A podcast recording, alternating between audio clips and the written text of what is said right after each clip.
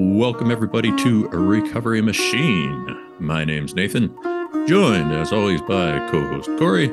How are you doing, co host Corey? Hey, I'm good. I'm good. I'm very glad to be back with you here. Yeah, me as well. Yeah, it's uh, getting harder and harder to get these sessions in.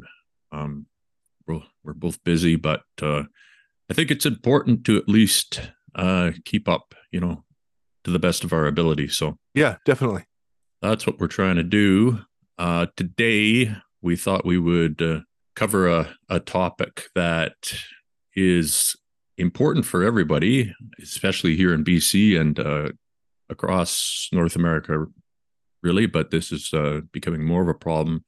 Uh, that that's uh, tranq dope, what they call tranq dope, which is something that we'll talk about along with the the differences between just you know what uh, straight up fentanyl would look like compared to benzodope, and then the the next level of uh, adulterated product that is called tranq dope, usually. Yeah. Uh, or sometimes, I guess, on the news they call it like a zombie drug or or whatever they yeah whatever gets the clicks. So yeah, I don't know. Starting with with fentanyl, I mean, uh, what do we know about that? Why did that replace heroin? Well, I mean, the the initial origins of why at its roots, I'm not really sure, but but what we do know is that um, a little bit of fentanyl goes a lot farther on the market than a little bit of heroin does.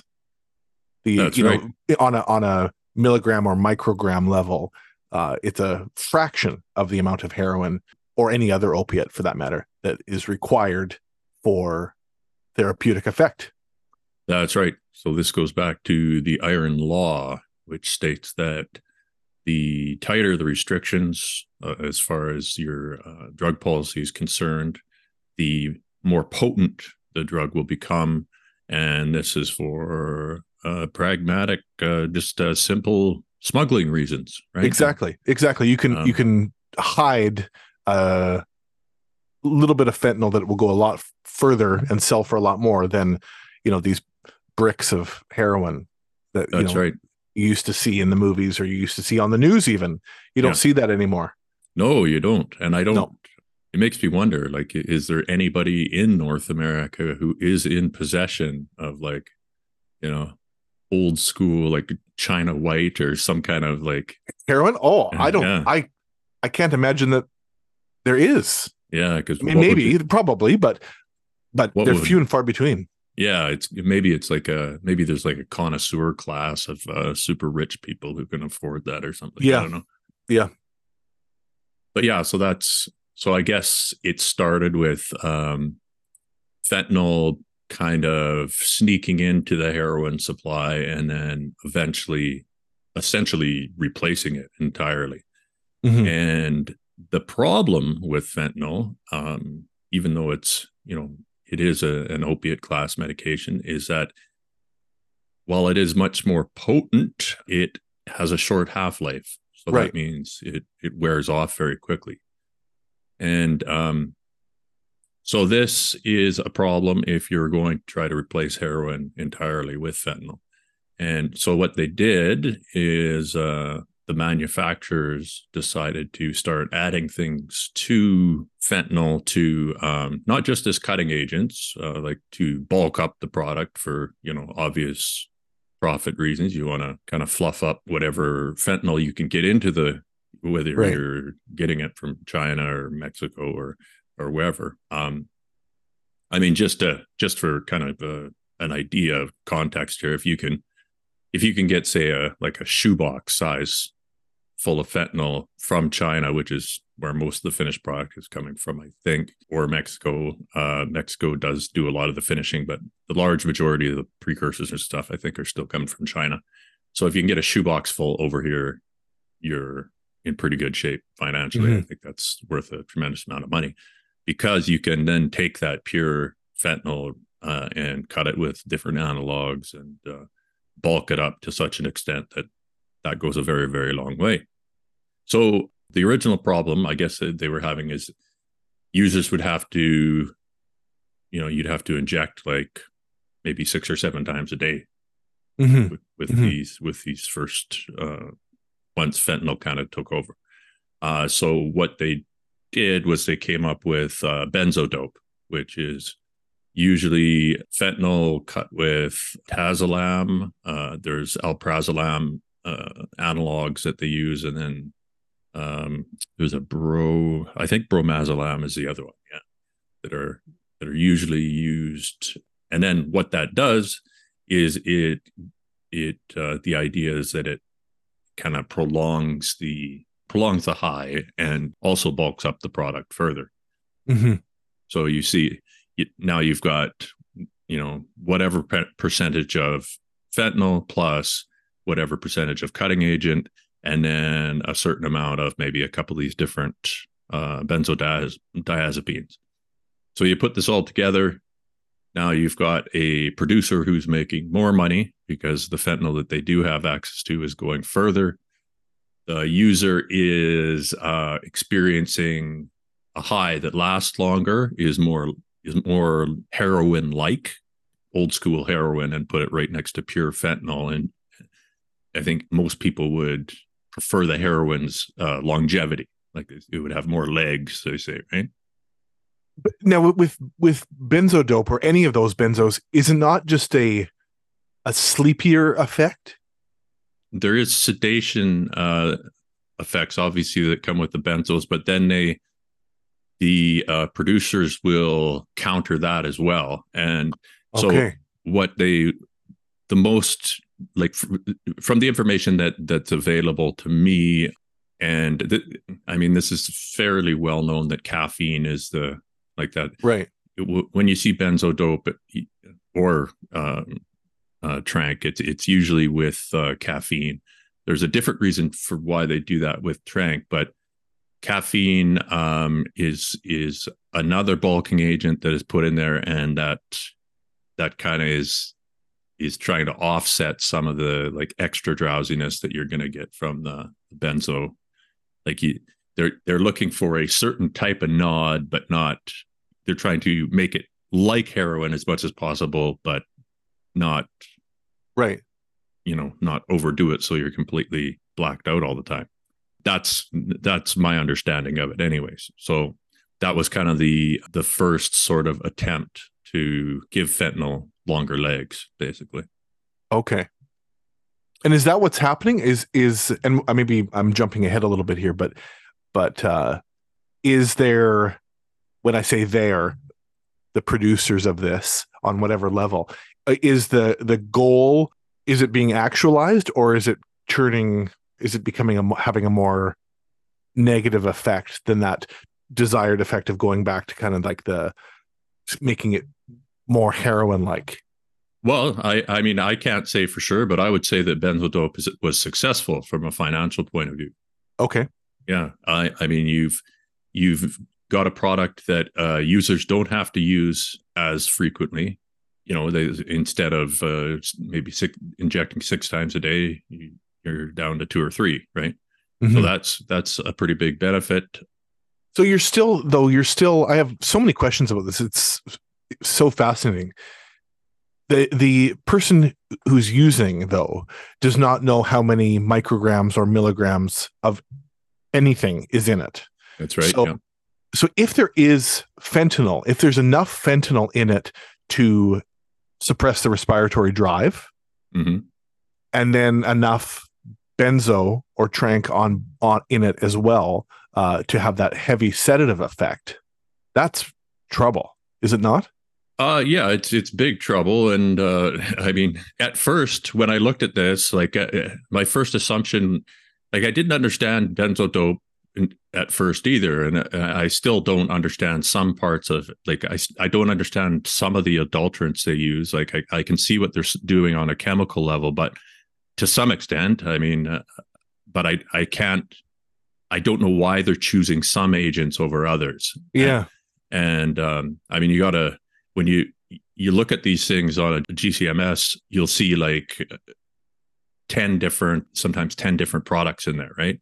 Yeah. And uh, so you'll get like uh, maybe two different benzos, uh, caffeine. There'll be a some sort of sulfa drug analog in there. Some things that appear to be maybe straight up cutting agents that uh, you know they think won't be just whatever they can get in there that won't be detected that that will bulk it up. But yeah, it's I mean it, it it's hard to know exactly.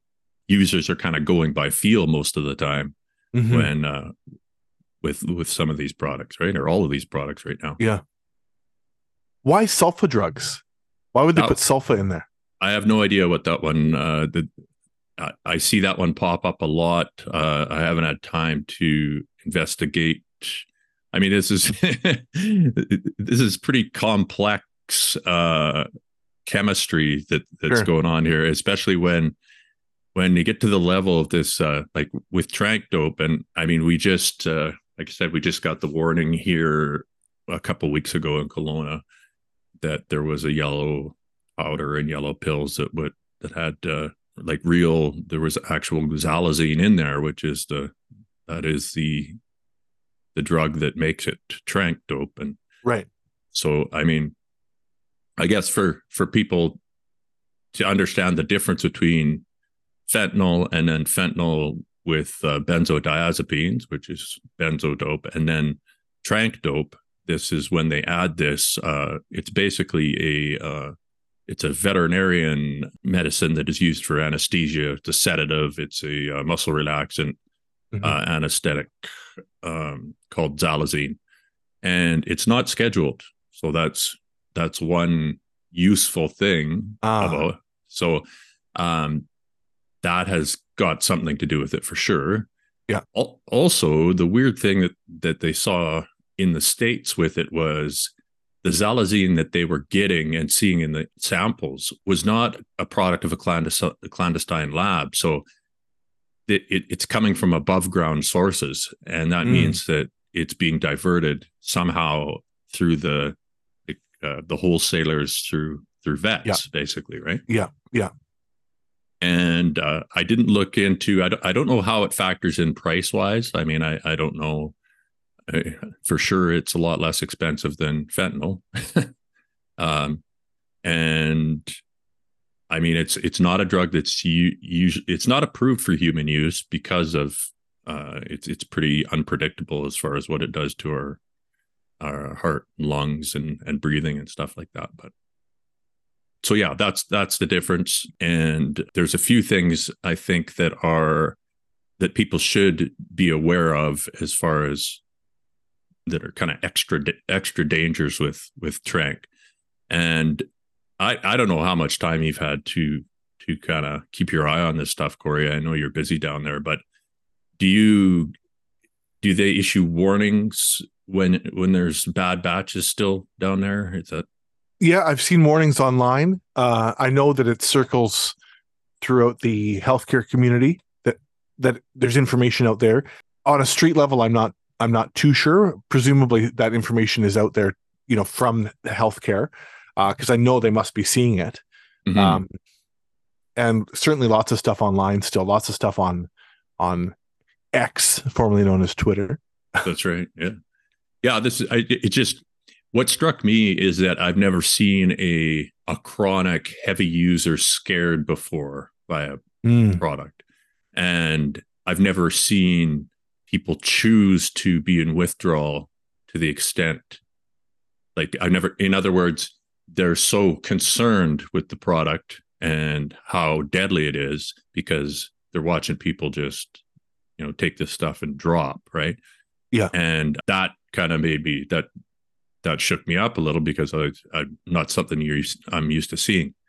And then uh, when they came around and we had the we had the local patrol guys who just kind of monitor our area here in Kelowna, and they came around and and gave us a heads up that things were probably going to get a little crazier.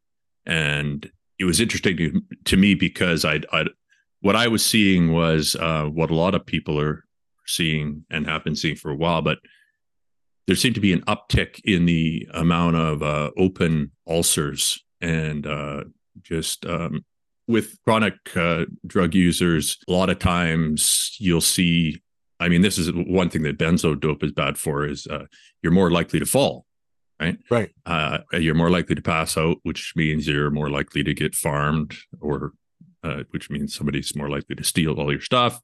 You're more likely to get beaten up, taken advantage of, uh, whatever. But during those falls and during those uh, events where you're assaulted or whatever, any kind of injury, uh, what, what I started to notice was that people were coming in or being discharged from the hospital with open sores that were like I, I was just like I'd look at it and be like, how the hell are mm-hmm. you not back at the hospital? Like, how did they discharge you?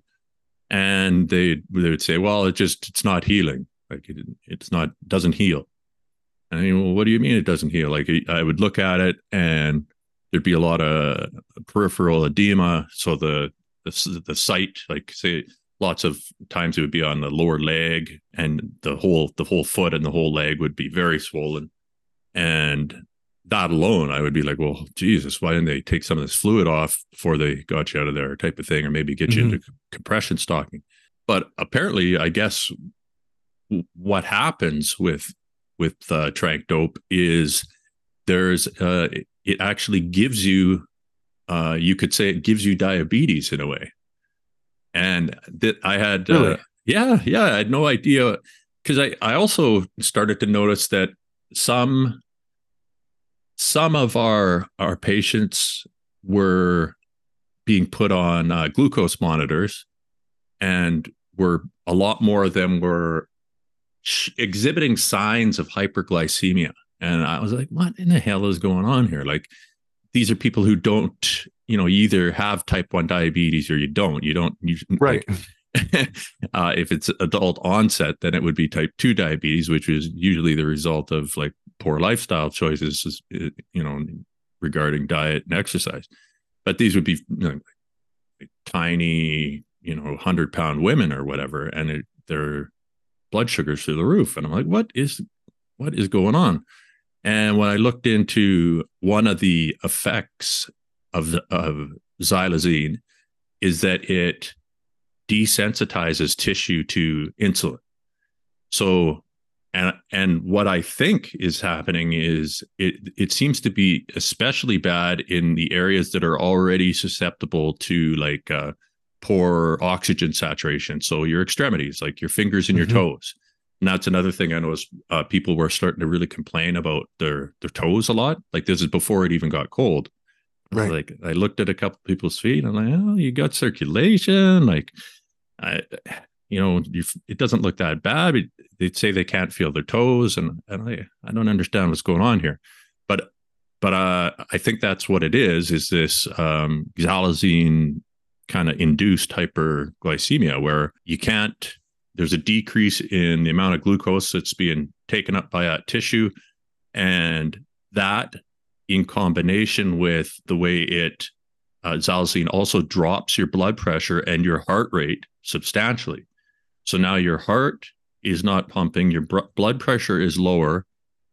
Any blood that would normally reach those extremities is slowed down and then the blood that does get there is not it's not providing the normal healing that it would because of course. the, the, the glucose is not there. Yeah i'm with you. So that's why these wounds aren't healing. And uh, i'm seeing pres- prescriptions like uh, doctors keep writing prescriptions for like daily witnesses of antibiotics and it's not doing a goddamn thing. And this is why. It's mm. it's not it's not actually like some of these wounds I, I look at them and i can see that they're not infected or they've been cleaned and debrided. And uh, it's just that they won't heal. And the reason they won't heal is because of this particular aspect of xylazine which i thought was like pretty i had no idea that that was the case. And is that um, happening after after you know relatively short term exposure? Well we don't know like we know we could we can use it safely in livestock um in like but usually that's one or two doses. And right. it, and it and it clears very quickly. And they're very like we don't really have a lot of data to to understand the way that humans would clear it under these circumstances. So yeah. it could be that what I suspect is happening is maybe you get like most of this stuff is in the supply, like I don't know at what point they call it tranq dope, but if, if xylazine is in, like, say, 1% of the sample, it's going to have a significant impact in the way that drug works. You're going to have um, all these effects that I'm talking about here, including like you're, you're going to be more likely to just black out. You're walking along mm-hmm. all of a sudden, and that's because you're, I, I think it's because of these uh, effects it's having on your heart, right? I mean, it is, uh, it's what they call an alpha, alpha 2 agonist so for anybody who's familiar with the drug clonidine, you're probably familiar with. Yeah, for it, sure. That's what xylazine is an analog of clonidine. Okay. So, so you can think of it like that. It all basically all the same effects to your cardiovascular system, except I didn't I wasn't aware of uh, of clonidine having any sort of effect with hyperglycemia. Hmm. Is there? And I, I was I wanted to to to talk about antidotes and and the antidote for benzos but and we'll get to that maybe just after this but is there an antidote for for xylazine uh there is theoretical antidotes uh and there are probably teams of people right now trying to figure that out yeah um basically all you need is enough to antagonist but and we do have those uh like uh yohimbe was the first one that came to mind mm. for me but there is uh there is another one that they use atipamezole i think yeah mm. is the okay. uh the the one that's been considered i i think the problem is because there's uh you can't det- like we don't have good detection uh, like there's no way of uh, instantly knowing how much xylazine is on board for a patient. They're almost certainly going to have other stuff in their system. So right now, what they're going with is still hit them with Narcan, even though the Narcan is only going to that's only going to help with the opiate part, obviously. Right.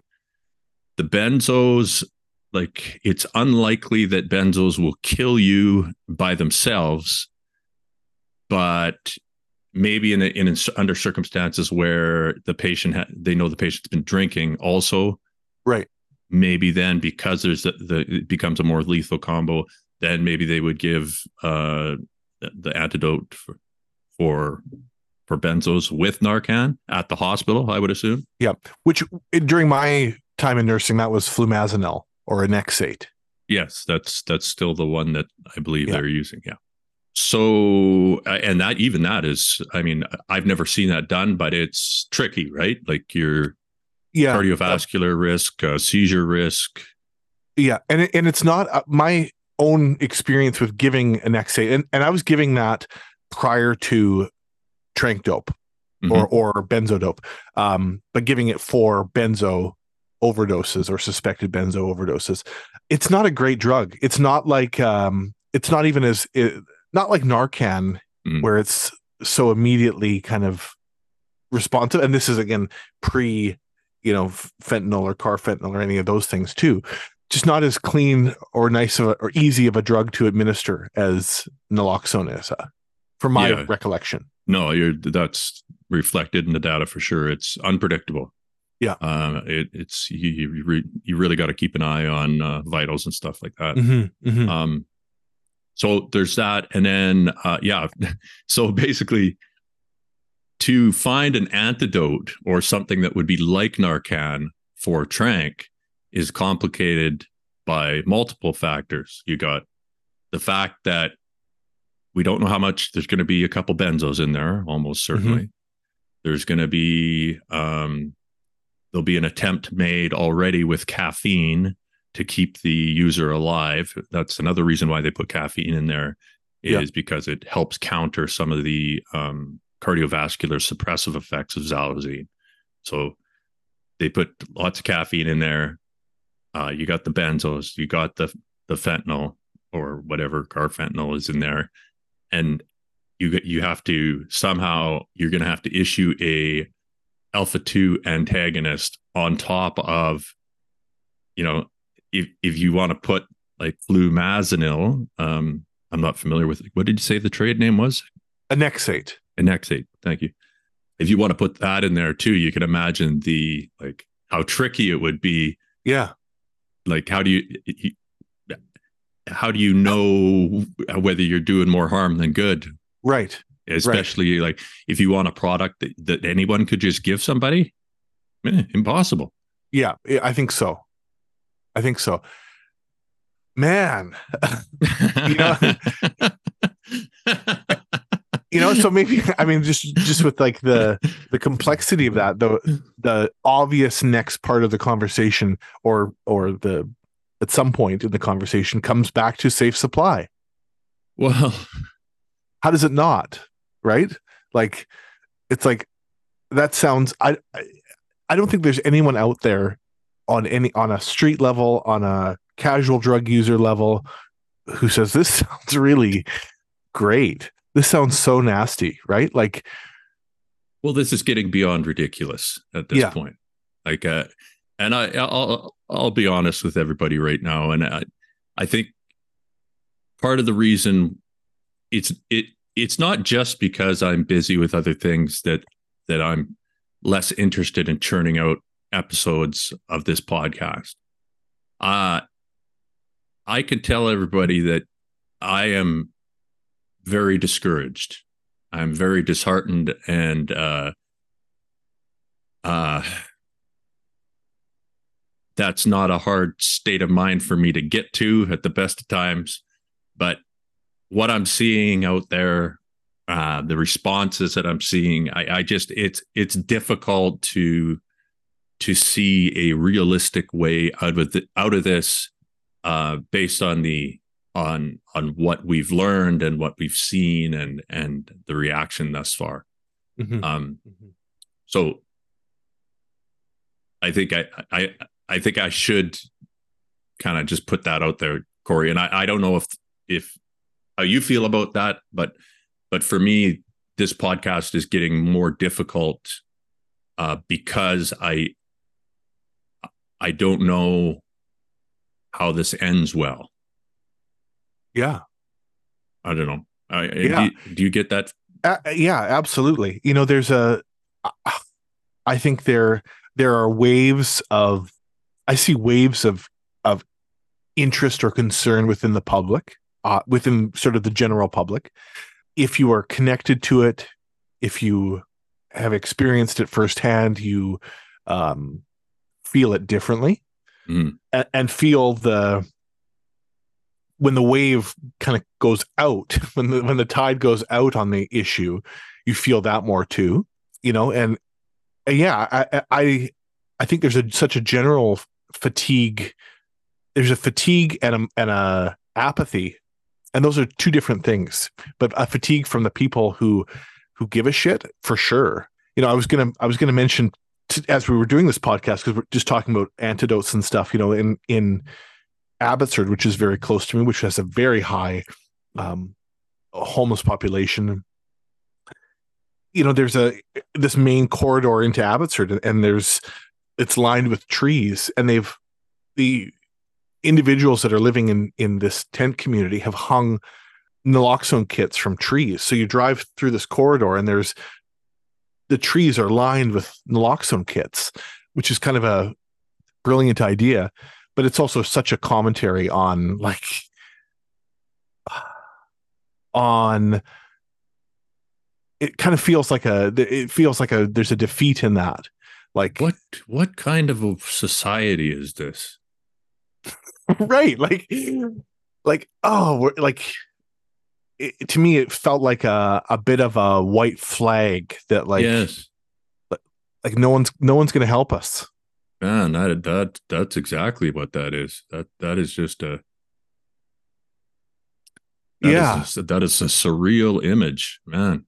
Yeah, it is. It is, and um, oh, so yeah, I I I hear you on on the feeling of defeat for a variety of reasons, but there's still such important stuff going on. It's still a, an evolving story. It's still one for me that's that's near and dear to me. But I think uh, I think it's good to say it too. Yeah, yeah, acknowledge it and uh,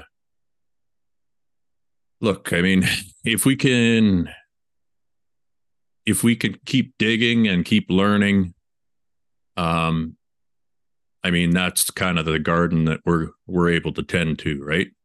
Yeah. Um, if if if a couple people listen to this and they they learn something and they're able to transmit that information to somebody else and it turns it uh, into a better outcome for that individual then that's a win and and i, I think we got to concentrate on those uh those type of wins more because the for sure for sure. And you know we, we uh, bringing it back to our our origin came from the what was happening in the healthcare system and what we what we experienced navigating uh, recovery through the healthcare system in a variety of ways and and the community that we became attached to. And uh and what I'll say there is I have felt that the stigma of that is that is imposed upon the person who used substances is bigger than ever actually mm. I, I, from from the community that I see. Um, it's moving in a in kind of the opposite direction that you may might expect. But there's also some really good things happening with with people challenging it and people questioning it and um and people standing up for themselves and and so th- that's what I kind of um am feeling motivated by right now or or encouraged by is that people are saying wait a second I don't deserve this. Yeah. Um, and I hope people do that on on every level right now, healthcare or not. People who are experiencing homelessness or people who have lost loved ones. Um, I hope that there's more of that saying we don't deserve what we're getting right now. Yeah. Yeah. Yeah, certainly. Yeah, and, and yeah, you got to look at the uh you got to look at the micro issues and um we know everybody knows that we're facing multiple systemic malfunctions of an unprecedented degree. That's yeah. that's the backdrop. And uh, there's not much we could do about that right now but we don't know. You know i mean uh, we, we we don't know what things will look like in a year. We don't know for sure what's going to happen uh, you know with uh, the way this is addressed in canada sometimes it looks like it's going the, the wrong direction sometimes there's you know there's uh, and and I, I'm not. I guess I should also make it make it clear that I mean, I don't know if safe supply is the answer to this. As far as, I'll, uh, well, I do know it's not a long term solution. Like unless it's implemented in a in a different way than it's being implemented right now. I know safe supply is saving lives. Yeah, that I know. But there's also problems with the way it's it's kind of being rolled out and and and there's the politics behind it is complicating things to a degree that you know is is really tough to kind of tolerate i guess. But uh at least uh at least that's going on. And i could i i mean i could go all the way and say this. I let's say canada uh grows a set as a nation we decide we're gonna we're going to not take any more bullshit. We, we sign on with uh, let's make it uh, actually we could do nafta. So we go mexico the states canada we get together and we decide look we got a problem big problem. Mm-hmm. mexico's got a problem with cartels. That's a big problem. The states could help with that but we've got another problem that's even bigger and that is china and I'm talking in a geopolitical sense, in that the way trade between us and China has been happening is is that this stuff is is being allowed to come out of an authoritarian regime with less resistance than I believe it could be uh, mm-hmm. it could be imposed. Mm-hmm. So maybe let's say we sh- totally shut down trade with China absolutely uh, uh, contingent upon you know the only trade that would happen would be after a period of uh, you know kind of a reset and then we and then the second we see any fentanyl analog of any kind coming out of China it shuts down again in other mm-hmm. words put maximum pressure on those countries uh, you know, I don't want to pick on China, but let's face it, that's where most of this stuff is coming from. Yeah. So maybe if we did that in conjunction with full scale commercialization and regulation of all drugs, maybe then we would we would stop this. Yeah. That's you know, that's how far I think we we would have to go on a on a macro level. Mm-hmm. So I don't know. and then uh, you know, you like try making that happen. Yeah. Yeah. Right. yeah. And, and I guess the, the other, the question is like, how much do people care? How much do the policymakers care to, to create significant international tension? Well, significant. Yeah. What, so you're asking what I'm asking the states to do is back us up. I'm asking the states to basically go to war with parts of Mexico Because we don't really have the capacity. And I'm asking them to like protect us from international wrath. Right. that's what Yeah. I that's Yeah. what that's the ask of our big Yeah. brother. But at what point is that is the problem so significant that we come to such uh, you know such an overwhelmingly intense response i don't know Yeah. I mean we've asked this for a long time right? How many people need to die? Does it Yeah. have to be the right type of people dying? Does it have to be politician no, maybe it has to be like the, multiple politicians dying themselves or or policymakers who have family members? I know we've already seen that though. You know we've Mhm. we've, we've had this happen. So i don't know. I i guess maybe a, a large part of it's going to boil down to um the public's attitude towards Yeah. the problem Yeah. uh, because that's what the politicians are they'll just go where the votes are right uh so yeah until it becomes until people feel it enough until it's close enough to them personally then i don't think there'll be enough political pressure to you know even begin to exert the type of change that would be necessary Yeah, So- I agree with you. I agree with you. but and it, it, you know, and it comes, it comes back to like there's so many facets of this, of this issue, and and, and you know, in our, one of our, our well, our last episode that we did, we talked about the rehab facilities and and uh, what what was the word that was that was used? Um, recidivism. recidivism And this is, I mean, this is we're this conversation is fluid, so maybe we just let it be as fluid as it is, Nathan. Um, or we cut this piece up into a sec- separate section. But since since you're here and since we're talking about all of this stuff, Mhm. uh, you know, I can't remember if it was last week or two weeks ago now, maybe two weeks ago now that that uh, that Matthew Perry from Friends died, Mhm. and we don't know the cause of death for Matthew. And there's a and, and I think everybody who, uh, or a lot of people that I've heard in response to his death said, "Oh, I hope it, you know, I hope it wasn't. Uh, I hope he didn't relapse or slip.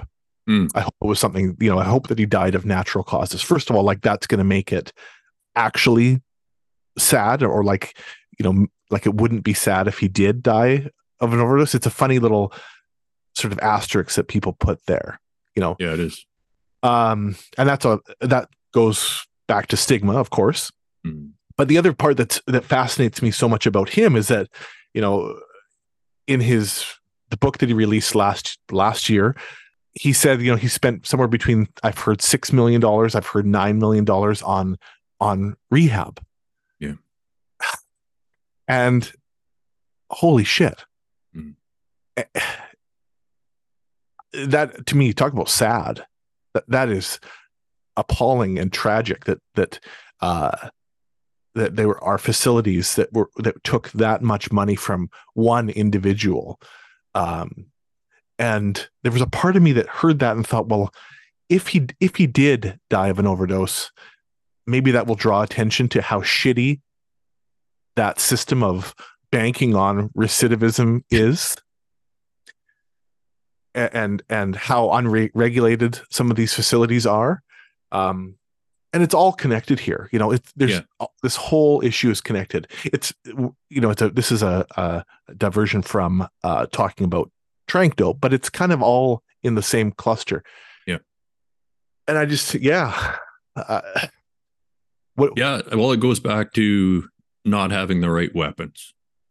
Yeah. Right? I mean, that's that's the only other way that I could think of uh, that this could be addressed would be with uh, through uh, technological breakthrough. Yeah. Um, and not what I'm talking about is something that would be akin to uh, insulin for diabetes. Mhm, You- You're mhm. talking about something like uh, uh, maybe deep brain stimulation or gene editing, something that could. It's not so much about. Part of it would be like getting the person out of the hole first, you know. So you got to somehow get them have some kind of medical treatment that gets them through acute, which we do. We can put you in a coma and get you through that. Uh, but I mean, even that's pretty dangerous, really, but uh, it is possible and it is done. So we Mhm. get you through acute, but we need something for post acute. That that Mhm. is the and so what I mean by that is we need something that makes it so that once the acute withdrawal symptoms have worn off and the person is standing there wondering what to do with their life, we need to be able to give them a true a true fresh start and and that might even mean addressing some of the personality traits or genetic or epigenetic traits Mhm. that lead people like you and me to drugs in the first place. Mhm. I suspect that there is a strong epigenetic uh, mechanism that is at play, and maybe this is related to like uh, you know Gabor Mate, uh, you know his statement about trauma is always involved in addiction, and how um, I don't quite like. I believe that's like maybe ninety percent correct, but I don't agree with him fully. There's something else in there, and I think that, and, and you could argue that well, you know, tra- uh, trauma does elicit epigenetic responses, and trauma is generational, and and which is true. We know that. Um, Mhm. But I think, as far as a treatment and a real treatment is concerned, we need something that you can you can go to a clinic and basically come out of that clinic with a fresh perspective on life. Right. And I'm Yeah. not talking about making life like instantly putting you into a state of like brave new world, uh, you know, soma style bliss. I'm talking like just giving the person a chance, Mhm. you know, so they're not dealing with. I mean, so how how are you going to tell some of the, the people I'm seeing here? They're they're hanging on by a thread. There's no way of out for them with our current technology or medicine. There's no way. Yeah. All it is, all it's just a, t- it's only a matter of time before they either succumb to the drugs they're using or somehow by some miracle, maybe they have a kid or some motivational thing happens in their life where they stop using. But the damage done from these type of drugs, I'm not talking about the actual drugs that they're after. I'm talking about all these uh, additives and and cutting agents and stuff that are Yeah. just shredding your microvasculature in your body. It does cross uh, like xylazine crosses the blood-brain barrier. Who knows what it's doing to uh, your nerve tissue up there? Those type of things. You know, how do you how do you deal with that? That's kind of what we need to be able to do. Yeah. So uh, maybe maybe uh, one day we'll have we'll have the ability to do that. Yeah, yeah, and and there will have to be, yeah, big systemic changes, big big Mhm. systemic changes. Yeah. And until then, I guess we just accept death as a part of life and do the best we can with the tools we have and try to be nice to each other and all that jazz. I don't know. Yeah, but but do you feel like, and especially you've you know still working on on the front lines? Do you feel like Sisyphus? I'm sure. Yeah, man. Yeah, of course I do. Yeah. I mean, it's uh it's very difficult. It's uh spiritually draining.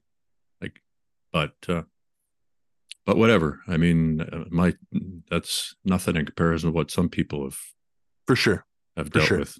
Anyway, uh, great chat, Corey, yes always and uh, thanks everybody for listening. Thank you for our. Uh, uh, we have some new um, Patreon members. Thank you Yeah. for your contributions. We appreciate it greatly, and we will do our best to continue on in this uh, difficult subject matter. Yeah. Thanks everybody Bye bye.